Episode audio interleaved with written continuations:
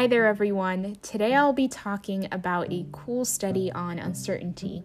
I thought it would be relatable and interesting to see what researchers have found about uncertainty since we've all been dealing with it, especially since the start of the pandemic.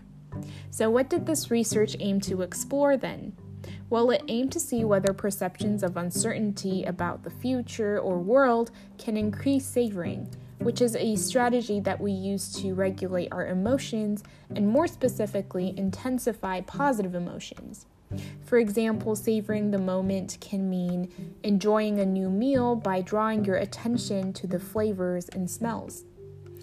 So, in their large scale study, including over 6,000 people, these researchers found that people who were more uncertain of the world were more likely to savor in their daily lives. In another smaller experiment, they also found that people reported higher savoring intentions after watching a movie inducing feelings of uncertainty. And in their last field study, the same researchers showed that people who received flyers saying, Life is unpredictable, stop and smell the roses, were more likely to actually stop and smell a bouquet of roses on a busy urban street than people who received the flyer saying, Life is constant. Stop and smell the roses. Here, the prompted savoring behavior, stop and smell the roses, was the same for both flyers, but their message was different.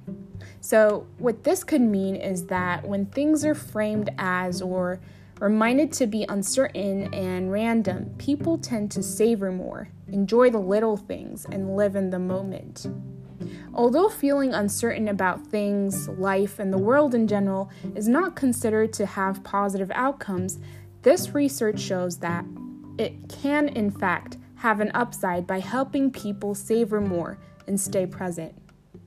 Thank you for listening to this episode. If you liked what you heard, please feel free to share and follow us for more exciting research.